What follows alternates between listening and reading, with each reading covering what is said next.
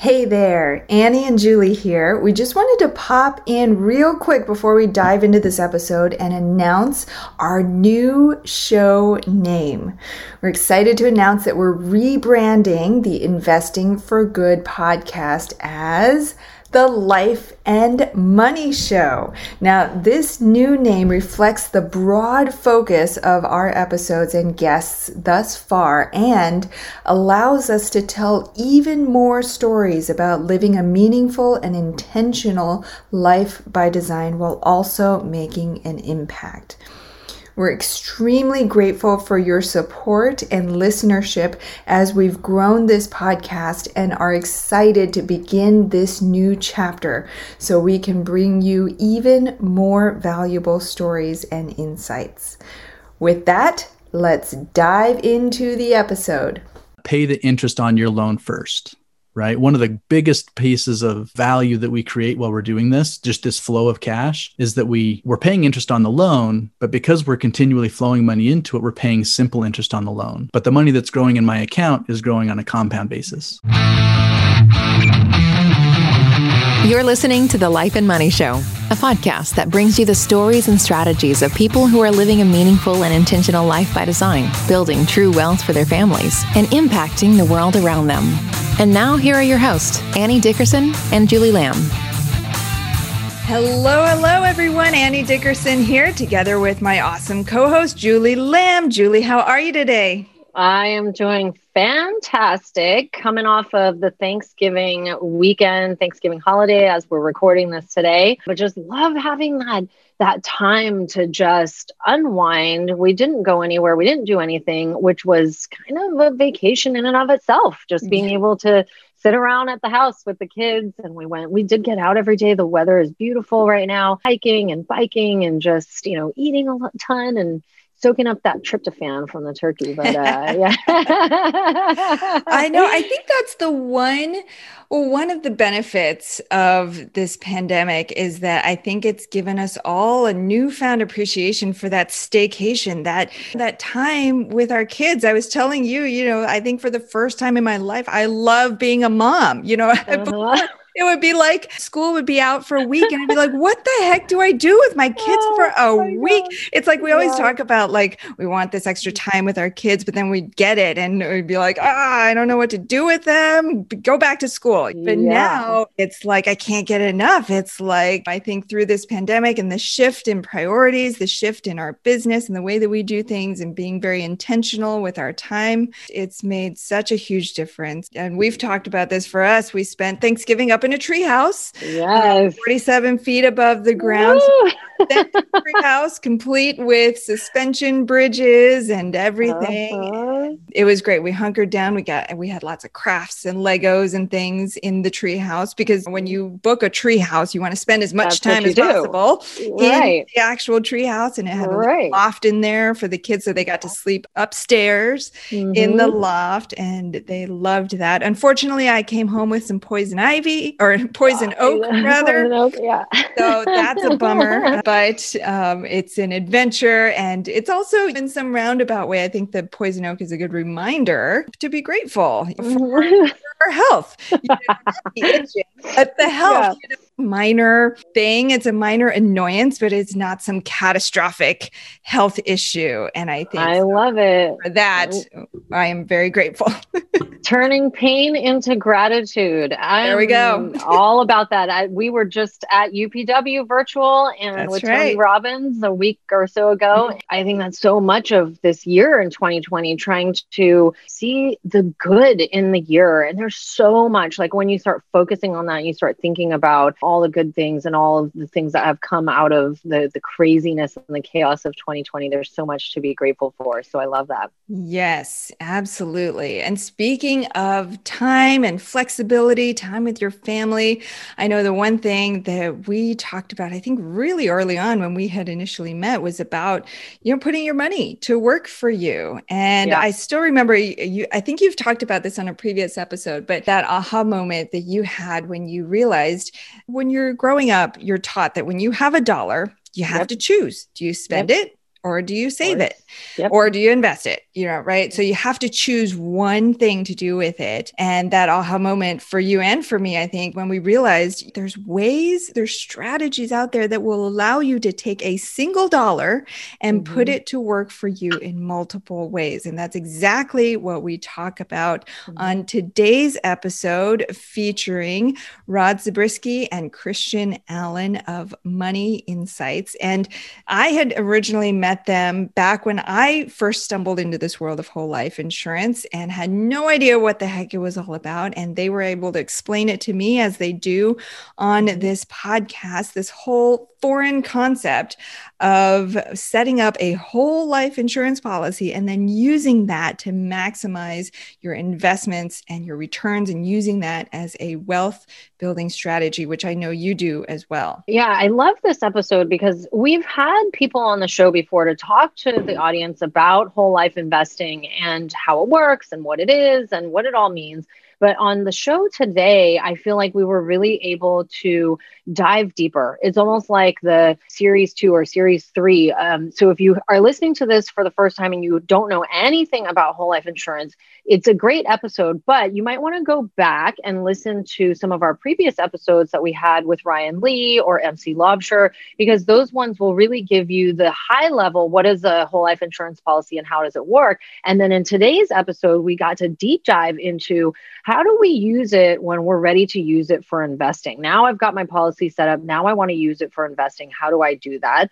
We talked about the fees and why fees are bad, but why really in the long run, it's not so bad after all. And we talked about the retirement, how we're able to potentially leverage this. Let's say another 2009 hits and you're turning 65 and you're retiring and you need to supplement your income. This whole life insurance policy is a way to be able to do that and not have to be obligated to pay that money back. And we talk about that in detail um, towards the end of the show, talking about that. But it was just such a great one because I feel like we were able to really get more granular, whereas the other mm-hmm. episodes we talked more high level. So yeah, was was amazing. Yeah. Yeah. And for all our listeners out there who are Rod and Christian talk about using whole life policies in conjunction with investing in alternative investments like real estate syndications. So if you're listening to this and well, first prepare to have your mind blown with all that's talked about, but also if you're new to the world of real estate syndications, a great place to start is to grab a free hardcover copy of our book Investing for Good. We've purchased a copy just for you. All you have to do is help us out and pay the shipping and handling costs, and we'll get your copy out to you. Just text the word book to 41404. And before we dive into the episode, we just wanted to highlight we some of the listener love. We love all the reviews that are coming in. We read every single one, and it means so much to us that this podcast and these conversations are making a real difference in your lives. And so I wanted to highlight a recent review by Jay Richardson the fourth, I believe. Jay Richardson says Julie and Annie provide real strategies to help you live the life you want. If you want great content and insights, make sure to subscribe. So you heard him, subscribe and be sure to take notes on this episode because as Julie said, we really dive in deep to a lot of the granular stuff. So without further ado, here it is our conversation with Rod Zabriskie and Christian Allen.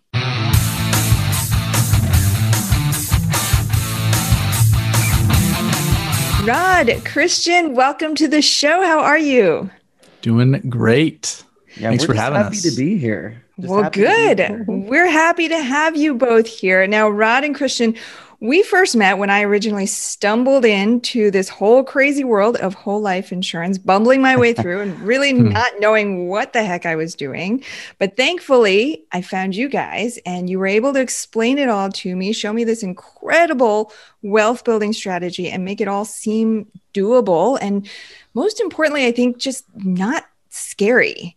And that's exactly what you do, ne- uh, do now through your company, Money Insights, which was founded on the principle that off the shelf products and solutions often do not meet the needs of high income earners. And we'll definitely dig into all of that, as well as your experience and wisdom around financial planning, investing, and whole life insurance, and more.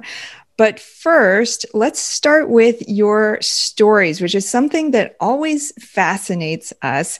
Now, financial planning and whole life insurance aren't exactly careers that you dream about as a kid. so, I'd love to hear about how you both got into it. Christian, let's start with you. How did you get into all of this? Okay, so I totally agree with you. Like financial planning, and especially when you say whole life insurance, is there anything more boring? Like seriously. So yeah, I'm with you 100%. But I'll tell you how I kind of stumbled into it because that's exactly what I did. I stumbled into it. But I have kind of an interesting story, right? I, I grew up in just maybe a middle to upper middle class family. I had uh, six brothers and sisters, so there were seven of us. Like a really good childhood. And however, when I got into high school, I guess I would have been 18 ish. And when I was 18, my dad got pancreatic cancer and he died, I guess it was about a year later. And what happened was for me is my mom kind of was kind of left on her own. She was in now in a challenging situation where she had been a typical mom. She had run the house and seven kids. She had not run at least the financial planning side of it, although she she was smart and had done a lot of the finances in general. But what happened was she got taken advantage of by people that she should have been able to trust. And because of that, when me having to getting the chance to dive into it and see what I could do to help her, that's kind of what was my foot in the door. We saw some of the challenges that she had had, and luckily we were able to correct some of them. Although I will say this, she was she actually lost. She had gotten, I think, about five hundred thousand dollars of life insurance proceeds and I think 80,000 went into a real estate deal that ended up being not a real estate deal or or at least it was real estate deal that at least partially fake, right? And so so anyway, she had some rough situations that came up and that gave me a chance to kind of dive in and really what happened is is I felt like there's got to be a better way. There's got to be good people doing the right thing for people. And so my initiation was just trying to take care of my mom and and then I found a career that I really loved and was able to thrive in. Wow. So you were you were 18, 19 at this time? Yeah. So and and maybe I'll give a little bit more timeline. I started in the industry when I was 21. When I was my dad passed when I was 19. And so it would have been kind of the 19 to 21 time frame. I was a missionary for my church at the time. And when I came back, I really kind of dove into it and started to think about really making a career out of it and like luckily i found something that fit my personality allowed me to grow and, and thrive and it's been a really good career. And rod and i have been together now uh, about 10 years 10 or 11 years. Wow. So you said you have six or seven brothers and sisters. Which yeah. where in the lineup are you? I'm number five. So number five. a bunch of that's older siblings a couple. Yeah, yeah, that's fascinating because I would have thought maybe the oldest child would take on that. What was it about the situation that really drew you in that you were i need to dig into this. I need to help my mom with this situation yeah that's actually a good question. So i can get a little bit more granular on that part.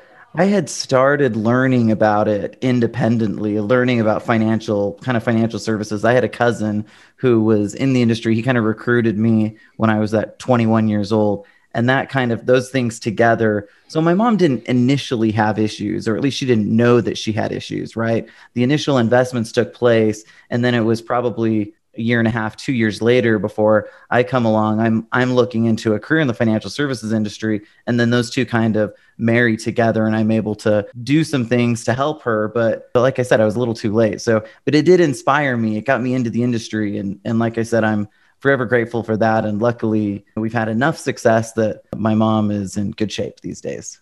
Good. Glad to hear that. Well, Rod, what about you? Did you have any interest in it early on, or how did yeah, you stumble into it? That's a great question. So, I definitely didn't come when I was in college. I found a Rich Dad Poor Dad, Robert Kiyosaki, and it changed my life in a few different ways. So, part of it I'll get into in a little bit, but part of it was that that I had this vision that I wanted to own my own business, right? So I'm in college. I graduated in marketing communications, decided I want to go back and do an MBA, figure out what it all looks like to, to run a business. So I did that. But the whole, whole idea was at the time I thought I knew what, it, what I wanted to build in terms of a business. But the more I got into my the MBA program, I realized, you know what? I can't hand pick the opportunity, right? Mm-hmm. Chances are it's going to come along. I'm going to I'm going to jump on it and it's going to work out.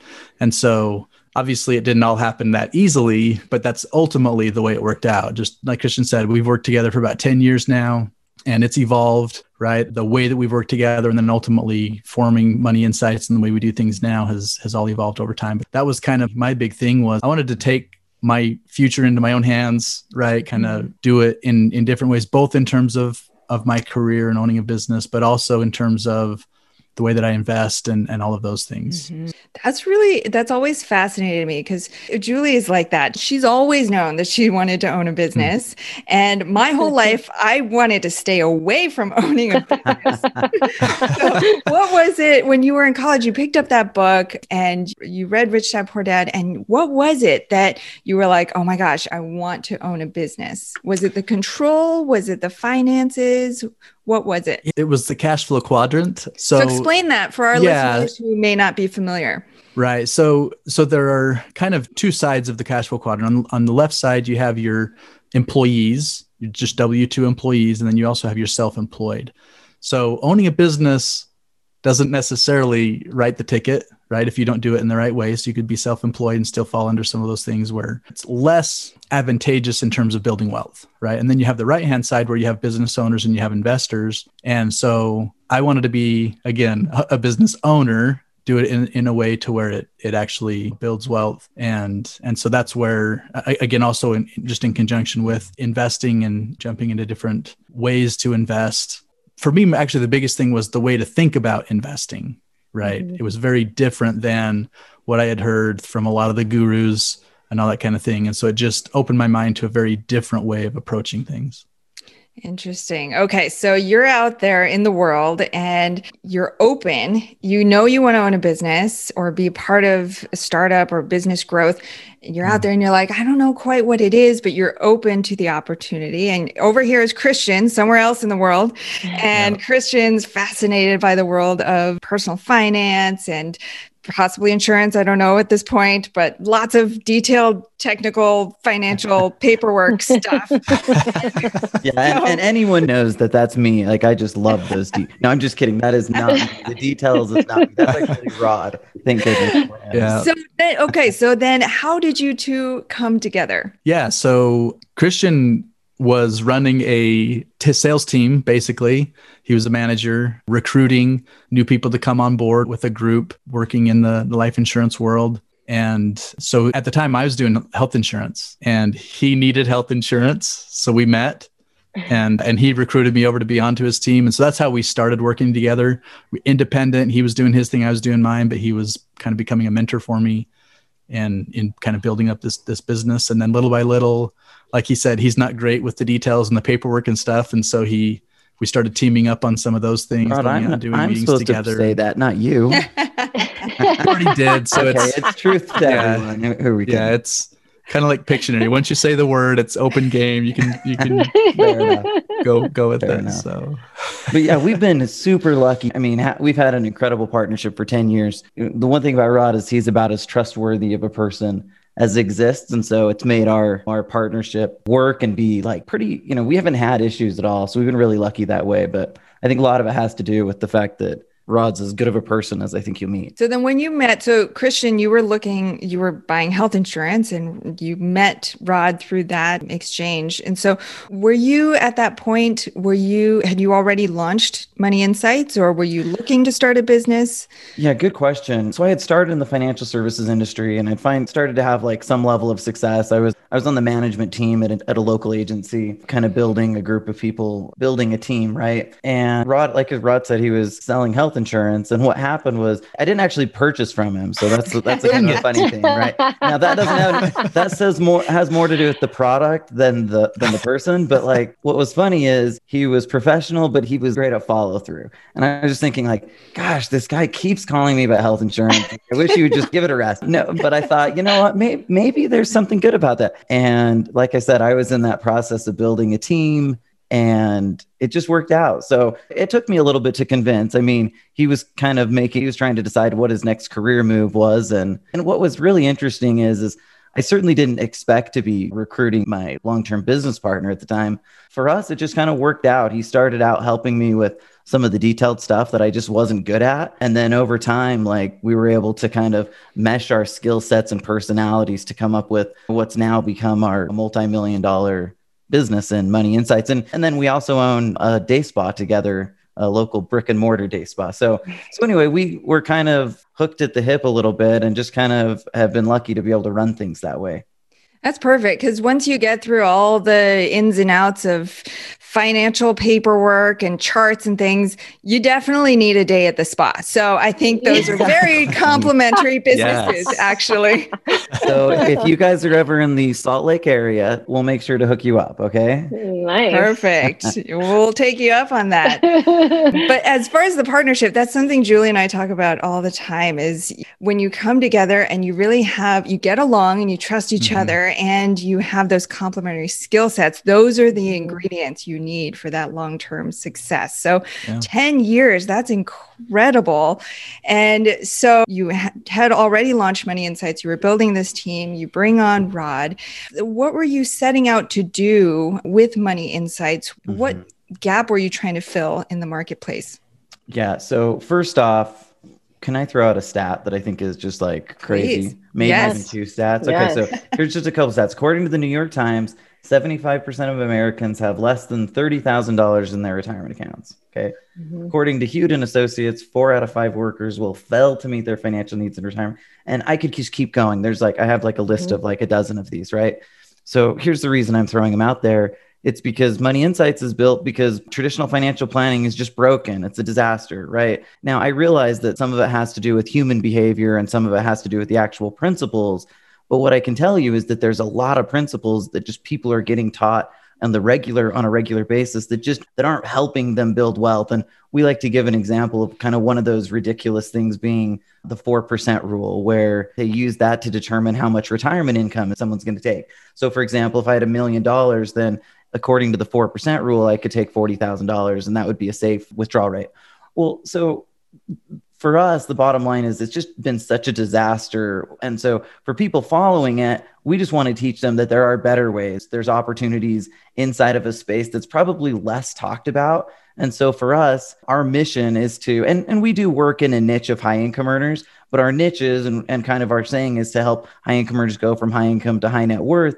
And that's a surprisingly large challenge that exists for people, right? We work with people who make a lot of money and oftentimes they'll come to us and they just won't have a net worth to speak of right? And it's not even because they're not doing they're not saving. It's just that they just don't know how to where to save. They don't know how to invest. Maybe they don't know how to utilize leverage. And so they need people like you guys and us to work together to teach them how to kind of take the things to the next level. And for us that's kind of been the niche that money insights takes. We take kind of the anti approach to traditional planning, we do use some really cool tools that we'll talk about. For example, we use life insurance as a tool to either accelerate and optimize what we're doing in investing or we also talk about it what we call the retirement accelerator which is just a way to use life insurance to create a what we call put in place conservative leverage to produce significantly more retirement income than you could get from just contributing to your 401ks and hoping there's enough money and the market works for you. Does that make sense? So I kind of mm-hmm. went on a mm-hmm. rant there, but that's really what Money Insights is all about. Yeah, high income to high net worth. I love that. I think a lot of people equate the two, but as you mentioned, it's often not the case when people come to you, when they find money insights, what are they typically looking for? Is it people who are looking to build up their retirement? Is it people looking to build net worth, to figure out how to invest? What are some of the things that people are looking for when they come to you guys? I would say the biggest draw to working with us is actually the fact that we work in the alternative investment space. So while we use things like life insurance to opt to create a better return on our real estate investments, at the end of the day, what we're teaching people is, is a strategy and plan that kind of combines some of the traditional things. So, so people will certainly come to us with a more traditional approach, but they want to maybe they want to move outside of that a little bit because really we don't do assets under management and those kind of things anymore. We just left that world behind because we, to be totally honest, we just didn't believe in it. It wasn't working. And so our approach is to get people what's the right word exposed exposed to the alternative space right where they can start investing in things like syndications and so the people that we work with are almost exclusively high income earners who are wanting to move out of the traditional or are already there and they're wanting to utilize one or multiple of the strategies that we do at money insights. Got it. Okay so, okay, I'm sure the listeners, especially if there happens to be a listener out there who just stumbled upon this podcast and was like, I think I'll listen to this one, and they've never heard of even syndications or whole life insurance, and they heard you say, like, we use whole life insurance as a strategy to help you amplify your real estate returns, that might have perked up some ears to think, like, what? That's yeah. crazy. Whole life insurance can't do that. So, Rod, could you give us an overview of yeah. you know what is whole life insurance? What I mean, I think there's so much confusion out there about what sure. it is, what it's for, who should get it. So, what do you guys sell? like, yeah, what do well, you advise people? No, to- that's a great question, and that's actually the irony is we don't pick life insurance because people are looking for life insurance right? So here's a typical scenario of someone that we might bump into who is already investing in real estate or in their own business or notes or something. I call it cash flow investing, right? So, in other words, they build up some money, usually inside of a savings account or maybe a money market account. They take that money, they go and invest it, create some cash flow off of that investment, flow that back into the savings account, build it back up, go do it again, right? This whole idea of velocity and some of these other concepts I know you guys talk about. So, there's a huge inefficiency with that model, right? In other words, when that money is on the sidelines between deals, I mean, for a decade now, interest rates haven't been doing anything for us in a savings account, right? So, what we're doing with again, whole life insurance is we're optimizing it to make it a better vehicle for that opportunity fund. And the reason why that happens is number one, we're able to create some growth inside of it. Again, what you're not doing in the savings account, it's tax free growth. And then number three is we're actually creating a, a, system where we're, we're creating value in two places at the same time with the same dollars. Right. Wait, wait a second. So yeah, I know, te- I know. Wait, wait, wait, wait.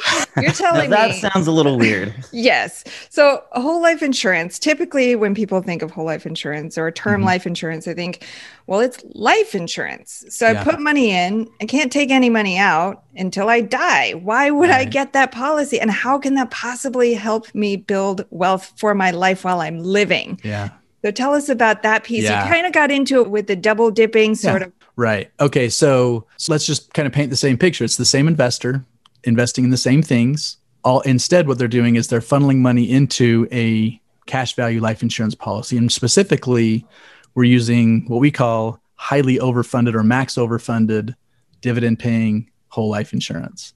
So again, there's a lot there. We'll we'll get to some more details on that later. But the whole idea is that we're building up an account that we have access to. You know, one thing that a lot of people don't know enough about whole life to realize is that it does grow. It has a lot of guarantees associated with it in terms of that interest rate growth inside of it. And because it's doing that tax free, that takes it now to another level. Mm-hmm. And so we're quite literally creating roughly a 5% net return inside of the account, even after considering all of the costs associated with the insurance. And and that's something the person is capturing whether they use it to go and invest or not. But when they do, what's happening is they're actually taking a loan from the insurance company using the cash value as, as collateral for the loan. And then they're taking that money and going out and investing it. So, quite literally, their money stays in that account and continues to grow and compound again with this roughly net 5% tax free growth. And then they took that money, they went and bought a piece of property with it. They invested in a syndication. They're, it's, it's capital for their business and they're creating value with that money and then they flow as, as they as that creates cash flow they flow that back into their policy they regenerate their opportunity fund and then they go back out and do it again. So again it's that same cycle. We've just replaced the opportunity fund using this very specially created life insurance policy so I know some policies have what they call the recognition and the non-recognition. Yeah. Talk to us a little bit about that because I think that's like a little secret thing that unless you heard about it, you don't even know to ask about it. And talk yeah. to us about what that means and why it matters. Sure. There are some specific things that happen and different companies may treat the way that the loan works differently. And so, really, at the end of the day, getting back to your question, so there are differences in direct recognitions versus non-direct recognition. There are differences in the ways that the companies structure their policies specifically for growing that cash value. That's ultimately what we want, right? That's why we're using it in the first place. Right. And so what our job is and what we've done is is we've sifted through all of the companies that are well to begin with we're only willing to look at companies who've been around a long long time very consistent paying a dividend very financially secure a rated insurance companies. Okay so that's our first level. So there might be 10 companies that fit that criteria. And then we just compare them we say okay dollar for dollar me putting money into my policy which one is going to result in the most cash value that i can then loan against and use with my investing? That's our job. Now we have relationships with all those companies. We're continually comparing those products so that we know that when it comes to the again the direct versus non-direct and the way that the policies grow that cash value and my ability to access it how soon can i access it etc all of those things we're just putting our clients in the best place possible for the goal of using that for the investing that they're doing so I'm curious, which one do you think is better, recognition Ah. or non-recognition? great question yeah, the answer is it depends it depends. I knew you were going to say Oh Um, that. man, what a what a sit on the fence answer. i'm not an attorney i'm not an attorney Get off but the fence, just- Rod. Get off the fence. but the reason is because the, the way that those different things work is it depends on is for example in a rising interest rate environment direct recognition is better. In a low in a dropping interest rate environment non-direct recognition is better. Problem is i have to pick one right? I'm gonna i'm gonna have this policy for the next who knows right? 20 30 40 years. And so uh, at the end of the day though it's just optimizing the policy for what we want to do. And so again Mhm. that that's our job. We just know the products. We're always comparing. We we know what they're doing. And so just p- putting people in the best position. How's that Do you for a ha- do Julie, you can have I give all- you my take on that? Please, yes. Okay, just uh, I'm going to be less of a fence sitter than Rod. My, I've got a hard take. My hard take is that the whole idea of direct and non-direct recognition is just so overblown. At the end of the day, you want the policy that creates the most cash, right? Mhm. So the greatest value that someone gets from using the investment optimizer, this this whole life insurance policy as a vehicle to optimize investing, is that instead of getting no return, you're going to get a five percent tax-free return. And like Rod said, it doesn't matter whether your money's there or not. And so it's kind of like a tax free supercharged or savings account that just makes life a little bit easier. But to your question, I just think for people listening, like it really doesn't matter nearly as much as how the cash value grows. So when we look at it, that's going to be a factor, but it'll be lower down the list because when you do the analysis, and believe me, we've done a ton of it, it just doesn't matter as much as the infinite banking crowd would like to suggest that it does. Mhm. And here's the reason why is because our goal is not to create arbitrage because I took a loan, Mhm. right? That's not my goal. That's not the end goal, right? That may be an Mhm. additional benefit that I can capture, but that's not the reason I'm doing it. The reason we created and are using the investment optimizer is specifically to use in conjunction with investing. We want to create value in multiple places at the same time, not just create a situation where we're by simply by taking a loan trying to create value. Again, not that it doesn't do that, but that's just not mm-hmm. why we're doing it. That's mm-hmm. our beginning point. So, uh, what kind of investments do you guys do? You do syndication, and what other vehicles do you guys use? So ultimately, we recommend and do things with just about every alternative asset uh, class that you can do. Now, we don't do most of the next level of it, right? So we're Mhm. focused on the planning, the putting together the strategies, and then we'll usually recommend great people like you guys who are out there investing, who want to raise capital to do like to do deals. And so for us, it's mostly about vetting and finding great opportunities. And we're open and willing to look in various places. We just have to, we just focus on making sure it's places that have a really strong track record and that Mhm. will do what we want it to do, which is ultimately Mhm. build someone's net worth. And so we're careful about it. We're open to all sorts of different alternative asset class opportunities. Do you do you guys have like a typical strategy that you generally recommend? I don't know, like you go to McDonald's and you order a number one or a number Yeah. two. Like, is it as easy Yeah. as that, or like no? yeah, yeah, yeah, for sure. Okay, so so I would say the typical. So we work our niches with physicians, right? So mm-hmm. the typical physician that let's say they're not already out there investing, doing their thing.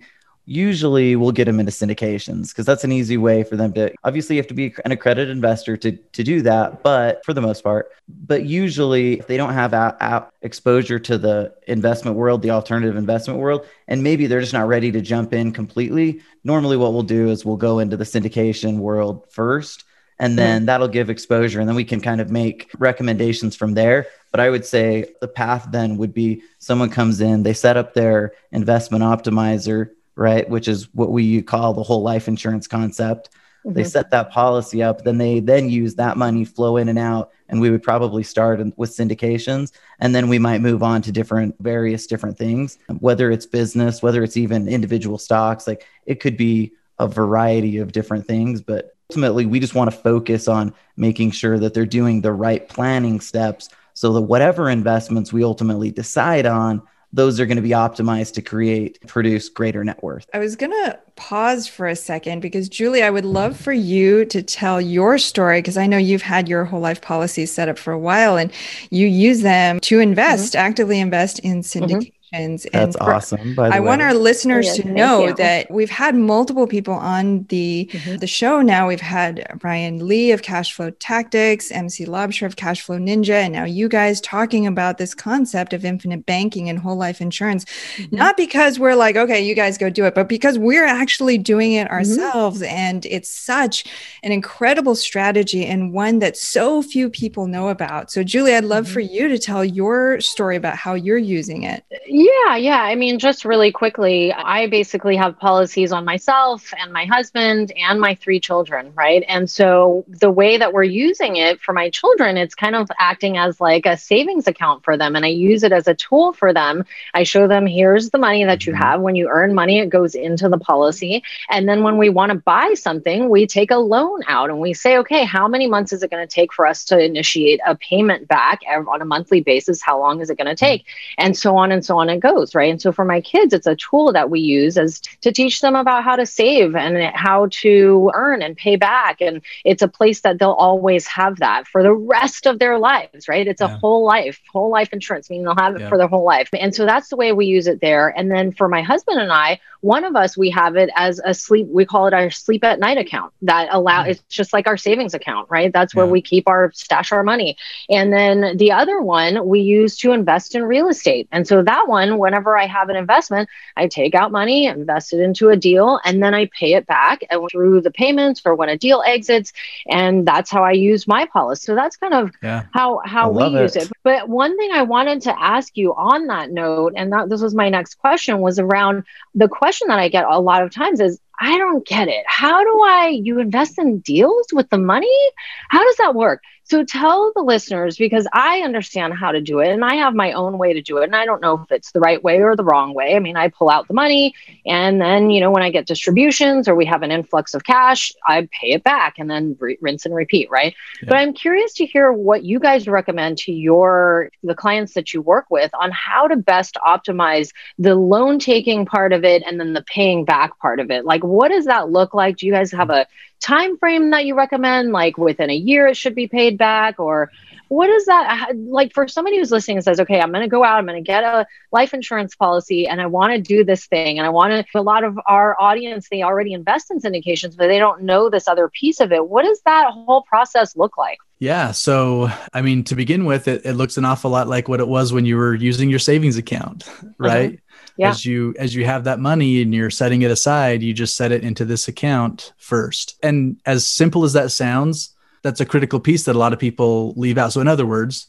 you have a deal that's cashing out you get mm-hmm.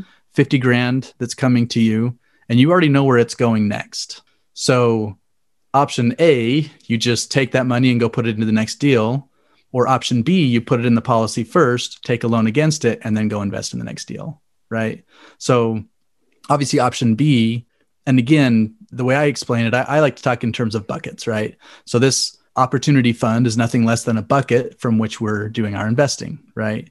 Well every dollar i put into it stays there right? Again i'm loaning against that money. I'm not taking that money back out. So if i let's say my policy allows me to put 100000 a year into it okay? And a year goes past and I missed my opportunity to get a new $100,000 into the policy because I took that 50 grand and I just went and immediately invested it somewhere else. So that's an opportunity lost. Bad things aren't going to happen, right? But it's an opportunity lost. I missed my chance to grow the size of my bucket that is in there, continuing to earn this guaranteed interest and dividend and in the background while I'm out into the next deal. So here's the way I prioritize the money coming to. So number one, I would say pay the interest on your loan first right? One of the biggest pieces of value that we create while we're doing this, just this flow of cash, is that we we're paying interest on the loan, but because we're continually flowing money into it, we're paying simple interest on the loan. But the money that's growing in my account is growing on a compound basis, right? And and over time, I think people know this, but but there's a huge difference between simple and compound. If I'm paying simple and I'm earning compound over time, even if it's the exact same interest rate, I'm going to end up earning a lot more than what I'm paying. Okay, so that's my priority number one. I always want to make sure I'm paying the interest on my loan.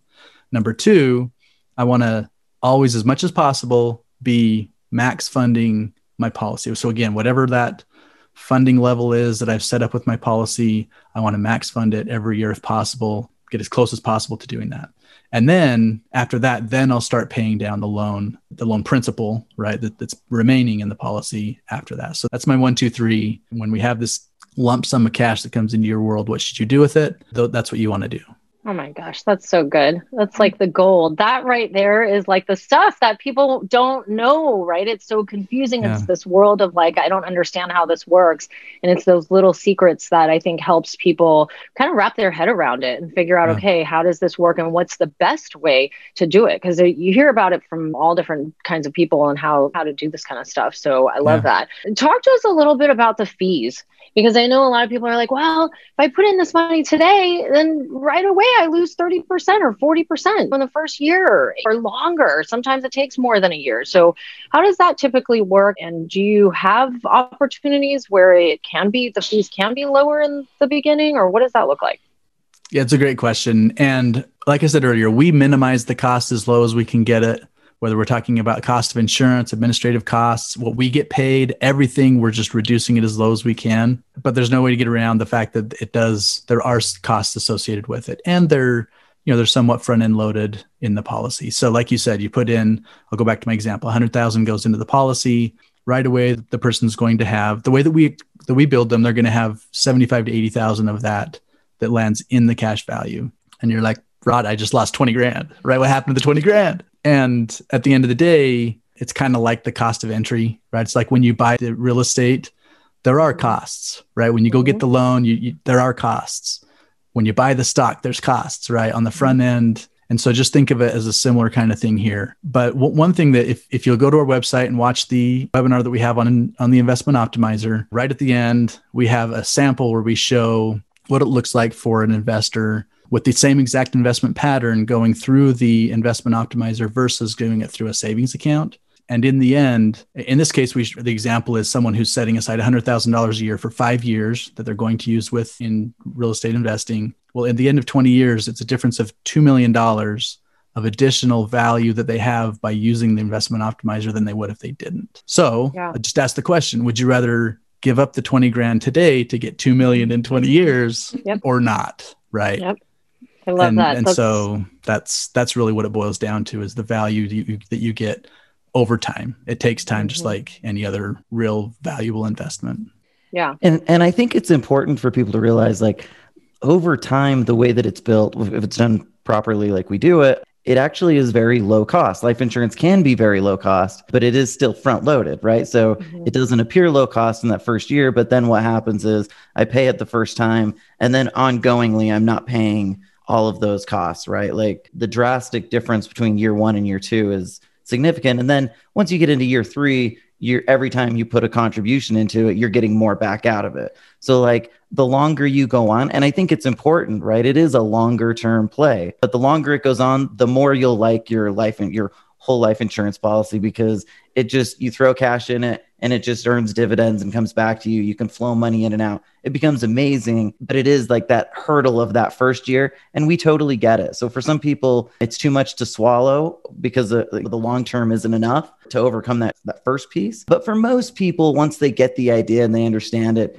they're saying, okay, it's worth it to have to take the hit now for all of the value that I'm getting over the long term. And so one of the strategies that we help people get is most people that we work with will use this investment optimizer strategy in some way, shape, or form because it just ends up being so valuable over time. And like I said, I love putting money into it now, but I didn't the first year. So you said something that you just like breezed right over and it's like the the important thing that I want people to understand at one point for every dollar you put in, you get like two dollars back or whatever, a mm-hmm. dollar mm-hmm. fifty back. I mean, over time. So how does that work? Because I was on the phone with somebody the other day. I'm like, they asked me that question. They're like, "What? What do you mean?" Like, I'm like, yeah. every dollar you put in, at some point, the cash value goes up. So if you put in a hundred thousand in a year, it'll become a hundred and fifty thousand in, in the yeah. cash value. So, talk to us about that. How do you explain that in a way that a person can understand how that works? So basically, these policies earn interest in two ways. First is the guaranteed interest rate; it's at four percent for all companies, and then there's a dividend above and beyond that, and let's just call that two percent. So what happens then is in that first year, it looks ugly because I have the costs, right? And let's mm-hmm. say that that's 20% of my first year's contribution. When I start moving through that, I'm still, my cost has then been reduced, but my interest and dividends are continuing. So what mm-hmm. happens is, is each year you've removed more time from the cost. And so now when you're putting money into it, you're just getting all of that money is going toward the cash value which is now earning the guaranteed interest rate and the dividend. And so just over time, it becomes one of those things where you get that dividend every year. And it really does feel like you're, you're putting money in to get cash back. And it's really cool that way. But does that answer the question? Well, and yeah. And one thing I would add to that is because you're loaning against that and going and investing that somewhere, you could have a million dollars in your cash value and you take 900,000 of that, 950,000 of that as a loan well, you still have a million dollars in the policy continuing to grow, right? Mm-hmm. Earning that interest and earning the dividend so that, again, just this whole idea of compounding, the longer I wait, I'm not missing what's on the front end, I'm missing what's on the back end, yeah. right? If we're talking about a, an infinite curve that's going upwards, well, I'm chopping off some of that latter end of, of the mm-hmm. curve the longer I wait to start that mm-hmm. compounding. Yeah, I love that great job at explaining that. That's a difficult thing for me to try to explain. Great questions, um, by the way, yeah. both of you. I think one last question I wanted to ask that I and I know that this is possible, and a lot of people ask about this and how this works is the ability at some point in the policy to be able to take distributions out and never pay it back. That's wild, right? Like, how does that work? Like, help me explain that in a way that makes sense. And at what point in the policy does that happen? And yeah. is it the same always for everyone, or does it depend on how you set the policy up, or what does that look like?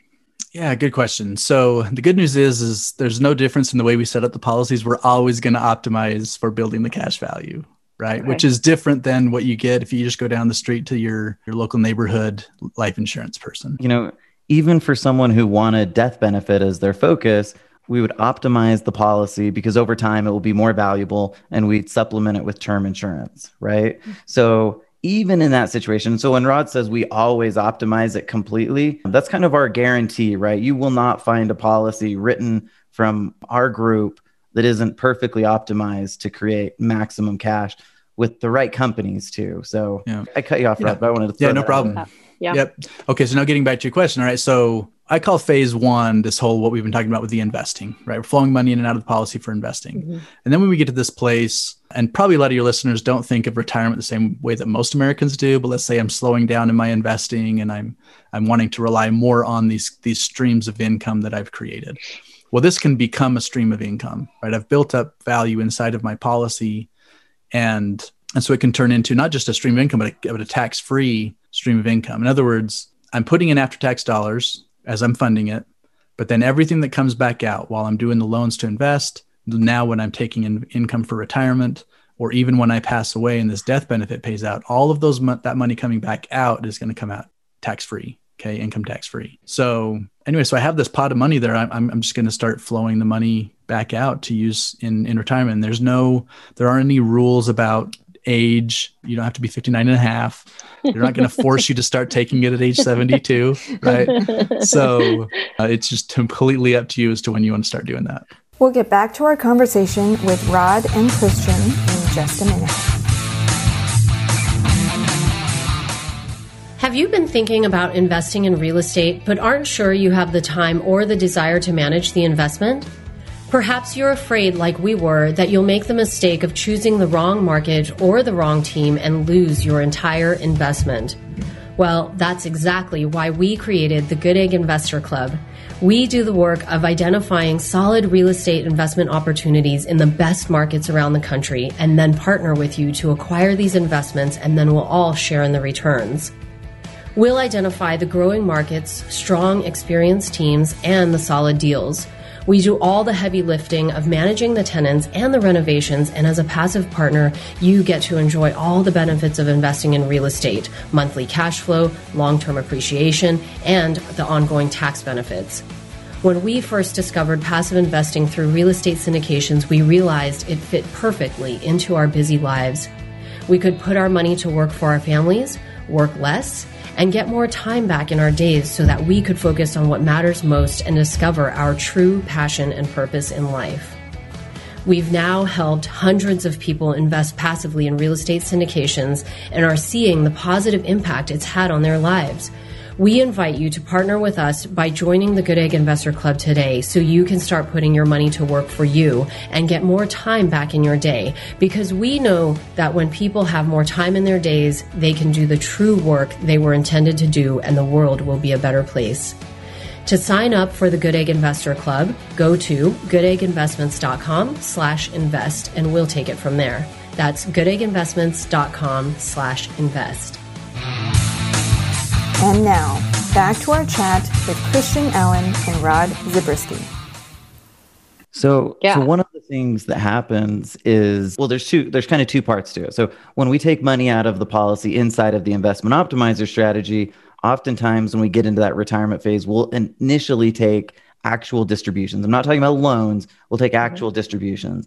And the way that the tax code, that it, the way that the policy is taxed is that I can take out my contributions without any tax. Obviously, I've already paid those, right? Mm-hmm. So what we'll mm-hmm. do is we'll oftentimes take out, maximize what we're taking out there, and then we'll move to loans as we move into the growth on the policy. But by doing that, we can take out a, a huge amount of income. And then what happens, tax free without ever paying it back, then the death benefit ultimately comes in and pays it back for us. I could have a, a $5 million policy, have $4.5 million loan against it. And at my death, that loan is covered by the death benefit. Mm-hmm. And let's just say that it's a $7 million death benefit. It would go and cover that 4.5 million of cash and give $2.5 million of death benefit after that. So it's really cool because it can like swoop in there and cover up some of those things. And, and it does mm-hmm. make a huge difference. It's why the money can come out and stay tax free indefinitely. And I also want to just add that we do it differently with the retirement accelerator. In other words, we use this process of going from starting with regular distributions from the policy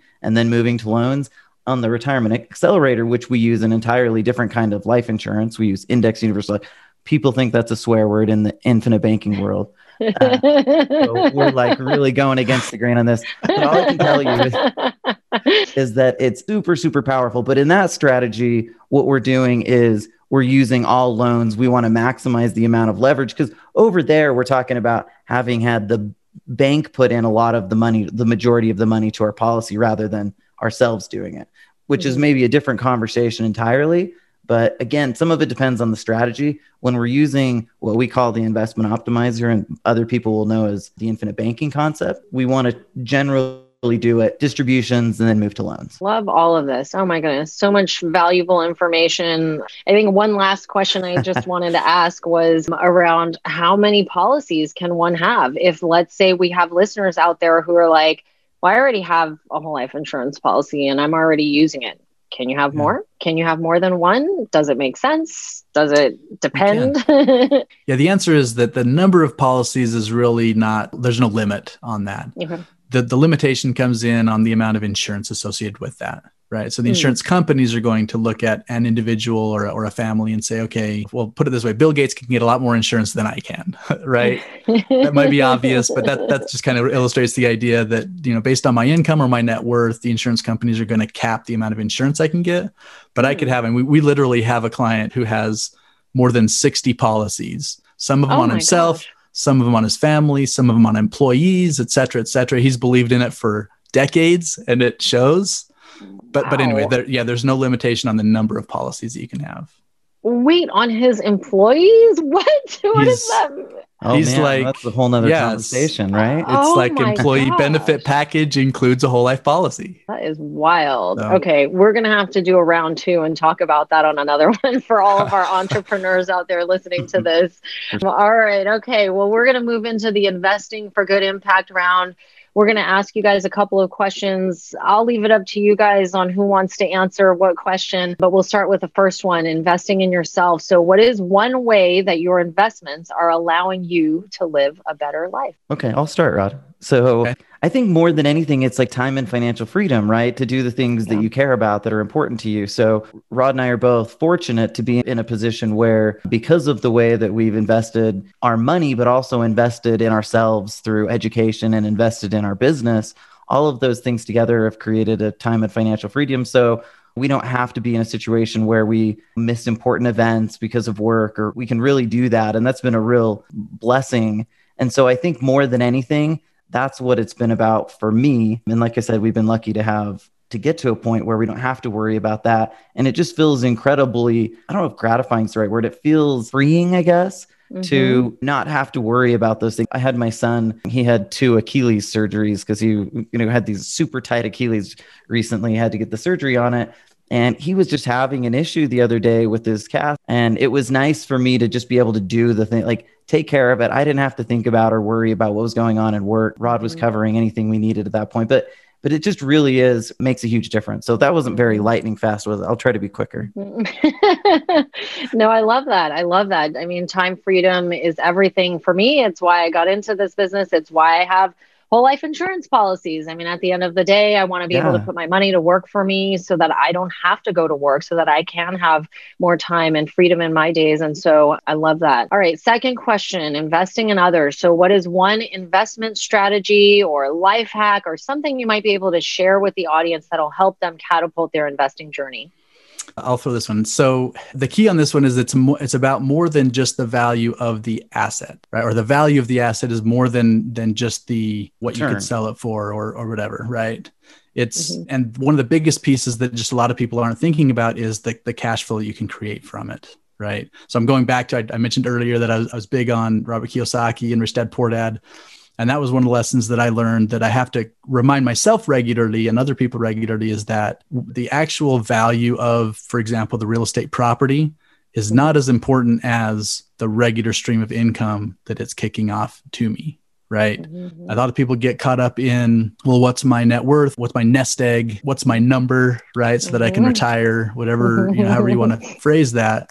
And all of those things matter, right? I'm not saying they don't matter, but what mm-hmm. matters more is what it's doing for you to create that time freedom and financial freedom. I love that so much because it's all about how can you take the assets that you have today, the money that you have today, and put it to work for you so that it can mm-hmm. serve you in your life today, not 30 years from now or 40 years from now, a day and a time you may never even see. And that was so much of my journey in real estate investing and why I do everything that I do now and how I was able to leave my job and travel and do all these fun things was really mm-hmm. prioritizing that cash flow today. And living in California, that was really hard. Yeah.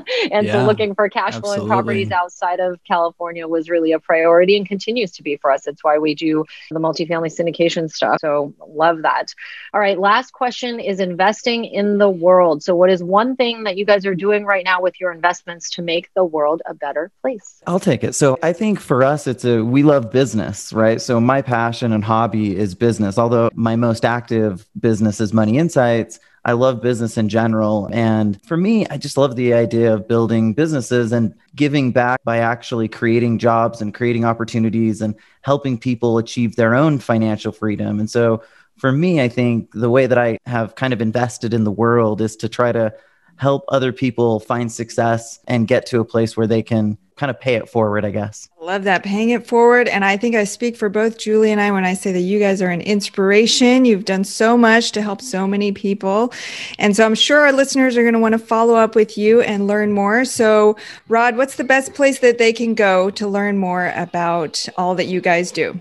Yeah, great question. So here's what I would say is a great starting point. We have something we've put together called our F3 assessment. It stands for Financial Freedom Factor. That's what the F3 is. But basically, what it is, is it's just a, a really quick way for somebody to get a good feel for where they are right now on this road to financial freedom. And so it gives you a starting point measure where you are, figure out what where you're lacking maybe, go from there. So go to f3assessment.com and you can fill out it's it's just an online assessment you can do really quickly and good place for where you are. And then hopefully that would lead to our, our, opportunity to have conversations where we can get into more detail on ways that we can help people move people down the road towards that financial freedom. Perfect. Well, we will have links to all of that in the show notes.